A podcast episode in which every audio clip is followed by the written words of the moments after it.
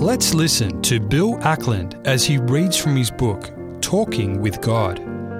This prayer has a very short title Q and A. Lord God, the only omniscient one, Father, Son, and Holy Spirit, today I pray about answers to questions and questions that remain unanswered. For the Christian, we have far less unanswered questions than our fellow humans who live on this planet. The simple reason for this is that you have revealed so much in your word, the Bible, the Holy Scriptures, and for that I am most grateful. This is another manifestation of your grace, shown to an ungrateful and fallen world. For those who have responded to your still, small voice, we find in your word answers to questions large and small. Where have we come from? Why are we here? Where are we going? These simple yet profound questions have for some at least entered their consciousness, while for others these questions have occupied their whole lives in search for answers. Where have we come from? The first chapters of the very first book of the Bible provide the answer to this question. You made all things. You made our first parents, the father and mother of the human race. Why are we here?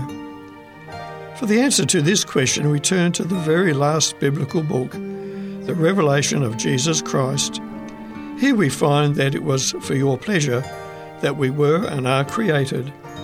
In simple terms, you wanted to enjoy our company, for in the cool of the day you visited Eden, but to be with Adam and Eve.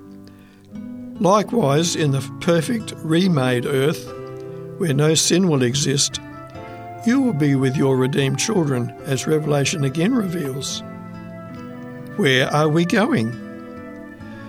To the new world, as Jesus himself made very clear in John's Gospel and as Paul so vividly explains in Thessalonians.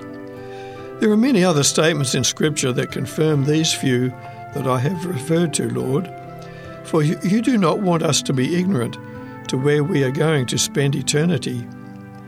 For answers to the smaller questions we have, the onus is on us to search the Scriptures, for you saw to it that the writers of your word included answers in principle to all the things we need to know in our spiritual lives.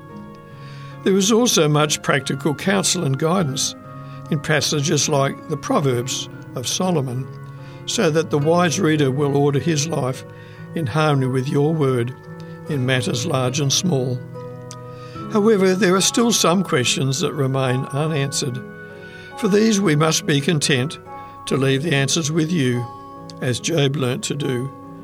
We can do that as we exercise the godly gift of faith, that mysterious connection of the human with the divine that keeps us close to you until that supreme experience when we shall see your face.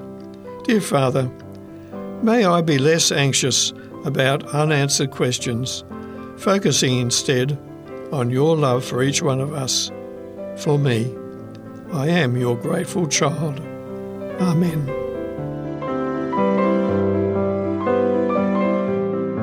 To obtain your copy of Talking with God, written by Bill Ackland, give us a call in Australia on 02 4973 3456 or send an email to radio at 3abnaustralia.org.au.